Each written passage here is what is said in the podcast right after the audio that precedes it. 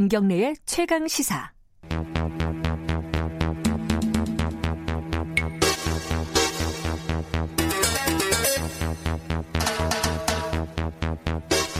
이번에는 굵직한 사건의 이면을 들여다보고 깊이 있게 파헤쳐보는 시간입니다.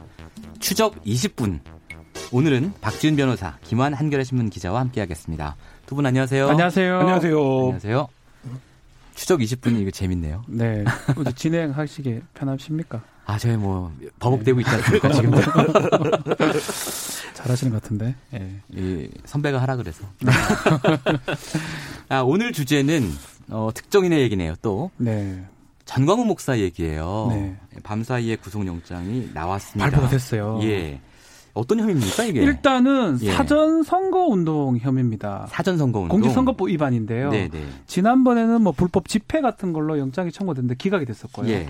이번에는 공직선거법 위반으로 음. 특히 지금 영장이 발부가 됐는데 네. 그 사유 중에 선거권 없는 사람이 선거운동 할수 없는 시점에 예. 선거운동을 했다. 선거권이 없다는 게 무슨 말입니까? 이 아마 공직선거법 위반으로 예전에 아, 처벌받고 맞아요. 집행유예 상태죠. 예, 선거권, 피선권 아. 상실돼 있을 상황인 그래서 겁니다. 그렇구나. 예. 그 상황에서 선거운동 한 거가 예. 사안이 아주 엄중하고 예. 또이 사람 출석해서 거부하고 있었거든요. 네. 도주 우려가 있다. 이래서 영장이 발부됐습니다. 그랬군요. 근데 이게 어, 김한 기자. 네. 이 선거법 위반으로 구속영장이 이 발부되는 게 되게 드문 일 아니에요? 일단 말씀하신 대로 지난 예. 10월에 이미 예. 공직선거법 위반으로 집행유예 판결을 받은 게 있어요. 그러니까 음. 그 어, 비슷한 유형의 공직선거법을 지금 계속 어기고 있다 이렇게 본 아. 거고요. 지금 뭐 정광원 목사는 예. 혐의를 다 말씀드리기가 벅찰 정도로 혐의가 많아요. 그래요? 한 10여 가지 정도 혐의를 10여 가지나 됩니까? 받고 있는데요. 예, 뭐 예.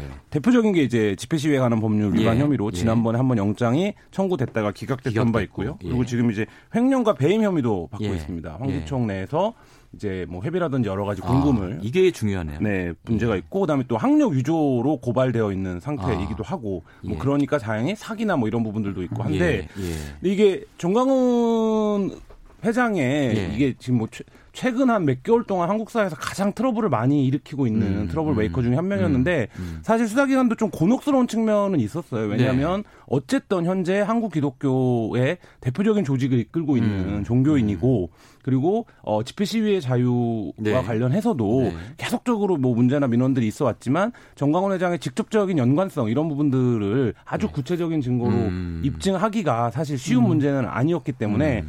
계속 신병 처리를 둘러싸고 뭐 설왕설래들이 있었는데 예. 어제 이제 결국 공직선거법 위반 혐의로 구속영장이 발부가 됐습니다. 지금 김원 기자께서 최근 몇 달 동안 한국 사회에 가장 많은 네. 트러블을 일으킨 인물이다 이렇게 소개하셨는데 근데 트러블을 일으켰다는 게 구속 사유는 될 수 없잖아요. 그래서 사실은 하나하나가 입증 문제도 있고요. 네. 소명이라고 표현하는데요. 네. 이 영장 단계에서는 예. 소명도 그렇게 많이 됐다고 보긴 어려워요. 다른 음, 범죄들은. 그래요? 그거는 재판하면서 뭐 아니면 예. 수사를 하면서 입증해야 될 음. 부분이니까. 그리고 상당히 많긴 한데 예. 뭐 괘씸하다 구속할 수는 없는 거예요. 그럼요. 근데 이번에 한해서는 예. 상당히 구속 사유에 해당한다고 아마 법원에서 본 것 같아요. 특히 예. 선거를 할 수 없는 사람이 음. 선거 운동을 사전에 했다. 예. 근데 이것도 사실은 이것만 해서 구속하는 경우는 저는 좀 드물거든요. 저도 제가 처음 알기로는요. 같습니다. 근데 이제 여러 가지 어떤 범죄의 뭐 소명이 안 됐다고 제가 얘기했지만 네. 음. 그런 범죄들 합쳐서 음. 이것까지 합쳐지면 사안이 중대해졌기 때문에 가중 처벌 받은 느낌이군요. 솔직히 말씀드리면 그런 부분도 없잖아 예. 있다. 저는 예. 얘기를 좀 드리고 싶어요. 근데 이게 네. 중요한 거는 이거죠. 이제 이게 시민단체나 개인이 고발한 게 아니라 서울시 선관위가 고발을 그렇죠. 한 거예요. 그러니까 네. 서울시 선관위가 고발을 하면서 조목조목 왜 고발을 하는지에 대한 이유를 들었고 음. 고발에 앞서서 여러 차례 시정 조치를 요구를 했는데 네. 그러니까 한- 간단히 말하면 그러지 말라라고 음. 이제 경 고를 했었다라는 거죠. 근데 이제 그 음. 부분이 무시했구나. 예. 이행되지 않는다. 이걸 예. 이제 서울시 고- 선관위가 고발을 했기 때문에 네. 예. 어, 그 부분이 포함이 됐고 예. 지금 이 문제는 뭐냐면 공직선거법 과 관련해서 왜 좀 계속 이례적인 판결이 나올 수 있냐면 네. 이게 다 공공연한 증거들이 남아 있습니다. 이제 아, 그러니까 뭐냐면 유튜브나 그렇죠. 이런 데 다 중계를 다 하니까. 본인이 뭐 증거를 다 갖고 있- 다 해- 해버렸어요. 예. 다 과거가- 유포하고 있죠 증거를. 그러니까 과거 예. 같은 경우에는 아 예. 내가 그런 취지로 말한 게 아니었다라고 음. 하고 뭐 주- 이렇게 설명을 하는 방법이 있었어요. 네. 근데 해명을 하는 방법. 근데 지금은 그게 안 통합니다. 왜냐하면 이 정광훈 목사의 집회 같은 경우도 발언 같은 경우도 다 이제 유튜브에 그렇죠. 실시간 중계되고 예, 직접. 증거가 남아 있기 때문에 예. 그런 부분에서 그런 부분이 있군요. 네. 근데 이거 조금 다른 문제일 수 있는데 이 공직선거법이라는 거 있잖아요. 음. 그러니까 제한된 기간 동안 선거운동 할 수 있는 사람만 선거운동을 해야 된다라는 거. 그렇죠. 요건 사실 요 법 자체는 그동안 진보적인 시민단체에서도 문제 제기 많이 했던 법이잖아요. 언론 표현의 자유 같은 거거든요. 예, 예. 선거 운동의 자유도 있는 거고. 예. 그래서 지금 사실 임미리 교수 예, 그것도 예. 연관성이 사실 맞습니다. 있어요. 예, 민주당 맞습니다. 빼고락하는 예, 그 부분도 선거 운동 기간도 제한을 하고 있고. 또 예. 선거 운동 할 수 없는 어떤 사전 운동 제한 이런 게 상당히 많아요. 음, 그러니까 그런 부분들은 좀 명확하게 하- 하거나 아니면 외국 입법례처럼 네. 상당히 줄여서 처벌은 하는 네. 게 필요하다는 논란이 계속 되고 있는 상황입니다. 그렇죠. 그런 백그라운드가 있는데 그럼에도 불구하고 예. 심각하다, 사안이 예. 중하다 해서 예. 어, 영장이 발부된 것으로 보입니다. 예. 자, 근데 이제 정광훈 목사는 뭐 항상 이제 당당한 태도를 보이시는 분이어서 네. 법원에 출석하면서도 이거 문제 없는 거다 네. 이렇게 얘기하셨고 또 코로나 19 확산 방지를 위한 서울시의 대책과 이게 충돌을 나면서 집회 그 강행 방침이 이때도 근데 뭐 코로나 19 야외에서 전염 안 되고 전염돼도 하나님이 다 고쳐주신다. 말이 됩니까? 하지 말라면 좀 하지 말지 뭐. 아도 아이고 참. 근데 요 아이도 아이고 뭡니까 이게. 지금 박진 변호사님 같은 생각을 판사도 할까요? 재판에서 했을 좀- 거라고 생각이 듭니다. 판사 사람이거든요. 어. 좋아요. 뭐 어. 집회 할 수 있죠. 우리가 예. 우리 우리 대한민국 민주국가고 헌법상 집회의 자유는 상당히 최대한 존중돼야 됩니다. 네. 그럼에도 불구하고 지금 이 난리 이 시국에 그걸 한다는 게 말이나 됩니까? 네. 제가 이상합니까? 아니 그거 그것 때문에 네. 완전 영장이 발부됐다는 건 절대 아니지만 예. 참좀 상식에 맞게 행동했으면 또 좋겠어요. 어제 네. 시장이 네. 뭐 여러 라디오 방송에 나와서 지금 뭐 제정신인지 모르겠다 이런 저희 방송에서 여기서, 아, 여기서 아, 했어요, 여기서. 했거든요. 네.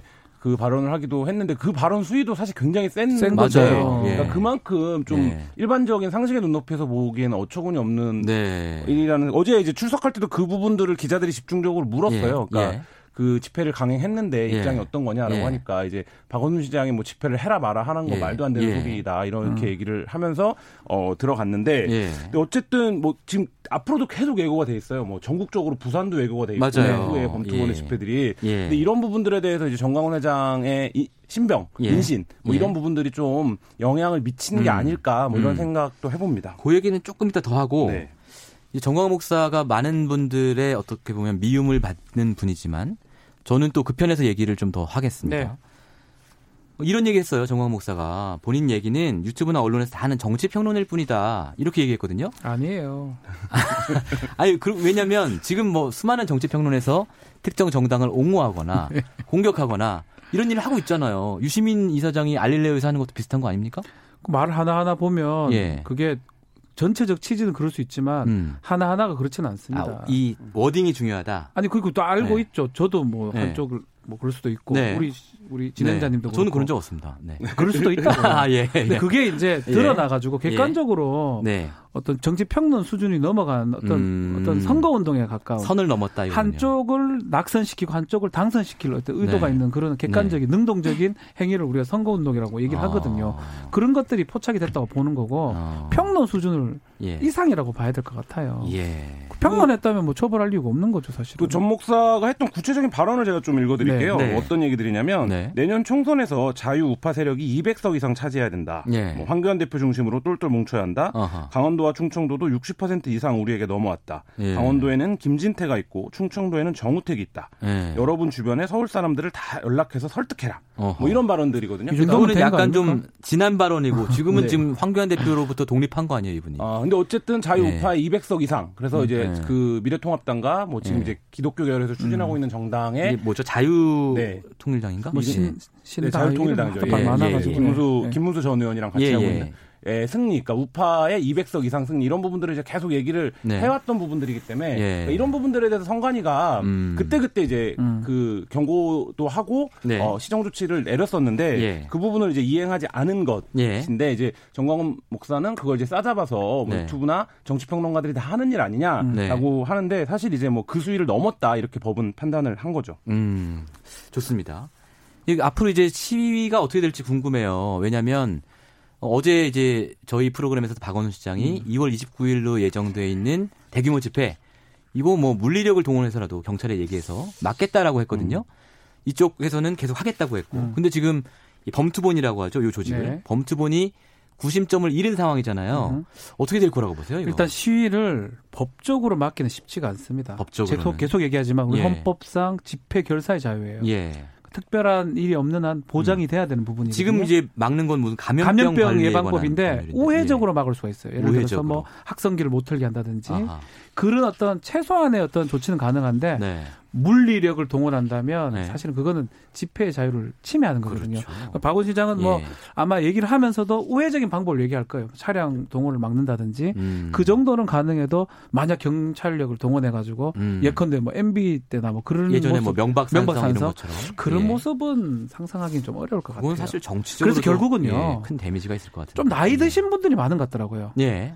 젊은 사람들도 뭐 그렇지만 좀 기저질환이 있는 사람이 코로나에 약할 수 음, 있다라는 음. 얘기도 하고 그렇죠. 그렇게 모여 있는 경우 지금 감염이 많이 됐던 사례가 지금 보고가 되고 있죠. 음. 대구도 마찬가지고. 근데 야외라서 또 괜찮다는 입장이거든요. 아닙니다. 비말 1m면 그리고 붙어 있으면 그런 네, 거를 그분들 맞습니다. 병을 위해서 그러는 거지. 2m까지 비말이 날린다고 조용해지면 한 맨날 하라 그러세요. 지금은 지금 안 하는 게 안 좋겠어. 그러니까 본인들이 네. 판단해야 될 부분 같아요. 본인들이. 예. 본인들이 판단해서 네. 경북 예. 사투리를 말씀하시니까 더 설득력이 있는 것 같아요. 아, 제가 아, 제가 하도 답답해서 이러는 겁니다. 아, 고향은 괜찮습니까? 저 안 좋죠. 예. 대구 경북인데 제가 예, 예. 너무 안 좋죠. 걱정됩니다. 예. 이제 그 부분이 사실 궁금해요. 이 뭐 시위 상황은 앞으로 저희가 지켜보면 될 것 같고 다른 혐의들 있잖아요. 정광 네. 목사의 다른. 아까 김한 기자가 네. 살짝 언급해 주셨는데 네. 사실은 가장 치명적인 것은 횡령 배임 같은 혐의거든요. 네, 그렇죠. 이 혐의 얘기 좀 해주세요. 그러니까 이것도 예. 꽤 오래전에 들여다 보고 있었고 예. 지금 이제 하- 저희 한겨레가 보도했던 내용인데 예. 이단 시비가 있었던 이제 교회에 이단을 어. 해제해 주는 전후로 예. 한 5억 정도의 돈을 받은 것으로 아. 그 계좌나 이런 부분들이 확인이 너네 됐는데 이단인데 우리가 이단 해제해 줄 테니까 돈을 내 이렇게 한 거예요. 네, 그러니까 한기총이 원래 이제 그냥 예. 연합체 모임이기 때문에 예. 이단은 각 이제 뭐 감리교면 감리교, 침례교면 침례교 예. 이렇게 교단들이 이단 여부에 대한 아. 판정이나 해제 권한을 갖고 있습니다. 예. 그게 이제 일반적으로 맞는데 예. 한기총 회장으로 이제 취임하면서 특정 교회에 네. 이단 시비가 있던 특정 교회를 이제 이단 해제시켜주고 그 예. 교회 목사를 한기총의 이제 공동 회장 까지 아. 이렇게 끌어올려서 이게 무슨 의미냐면 신분을 회복시켜 준 거예요. 그러니까 그러네요. 네네. 사실은 권한도 없는데 사실. 그렇죠. 교단이 아니기 때문에. 그렇죠. 그 부분에서 지금 돈을 수리한 것이 아니냐 이렇게 예. 보고 경찰이 수사를 하고 있는데 그 돈을 개인적으로 썼을까요? 그러니까 그 부분에 대한 입증 여부가 하나 있고 또한 음. 가지는 이게 교회 내부의 일이 어려운 게 헌금이다. 예. 아. 예, 이러면 그 금액의 대가성이나 목적성을 어. 상당 부분 그냥 입증하기가 어려운. 아, 우리가 돈을 낸 건낸 건데 네. 그 대가로 준게저 아니라 헌금을 하면 다 했다? 구성 요건에 벗어나 버려요. 그래요. 네. 네, 그래서 굉장히 좀 교회 관련된 회계 비리 수사가 좀 까다로운 그렇죠. 수사입니다. 그래서 예. 그 부분에서 근데 이번 건 같은 경우에는 예. 명확하게 좀 이단을 시 해- 이단을 해제해준 앞뒤 전후. 예. 그러니까 이게 돈이 나눠서 들어오거든요. 네. 그러니까 우리가 집 계약할 때 계약금, 중도금, 잔금 음, 내는 네. 것처럼. 그래서 뭐 그런 부분들에 대한 수사 진행 중이고요. 어. 한기총 내 회비 문제도 지금 좀 들여다보고 있는 또 것으로. 별건이죠, 네, 이건? 별건입니다. 예. 회비를 개인적으로 유용했느냐, 네. 마느냐 이런 여부인데 자, 두 분이 뭐 정치 평론은 아니지만 짧게 이 박진미 변호사께서는 네. 이 구속이 정치적으로는 어떤 파장이 있을 거라고 보십니까? 약간 좀 집회는 저는 하기엔 좀 어렵지 않을까 생각이 들고요. 집회는 미래통합당도 지금 뭐 한교안 대표도 약간 좀 선을 긋고 있어요. 예, 예. 집회하지 말라 그랬어요, 황교안 대표가. 네. 사실은 그 전에 그런 말을 안 했거든요. 예. 그런 부분으로 봤을 때는 예. 그 이게 참 구속을 그렇게 이용하면 안 되고 그렇게 해석하면 안 되지만 예. 그렇게 해석하고 싶습니다. 말하기 좀 그렇지만 아니 근데 아, 제가 지금 말하기 참 이게 조심스러워요. 그럼요. 인신의 구속이기 예, 때문에 그럼요. 그럼요. 그래서 예. 뭐 미래통합당도 좀 바뀌는 계기가 된 상황이 아닌가. 예. 이게 이래 이게 됩니까? 그렇습니다. 뭐 그 정도까지는 괜찮은 예, 것 예. 같습니다. 예, 예, 예. 이, 이 정광훈 목사가 창당한 당, 이 당엔 또 어떤 영향을 미칠지 그렇죠. 이것도 저희가 과연 이 당이 이번 총선 때 의석을 확보할 수 있을지 이 부분도 음. 저희가 관심 있게 지켜봐야 될 것 같아요. 다른 나라 사례와 비교해 보면. 맞습니다. 예. 네, 오늘 말씀 여기까지 듣겠습니다. 추적 20분이었고요. 박지훈 변호사 그리고 한겨레 신문의 김환 기자였습니다. 고맙습니다. 감사합니다. 감사합니다.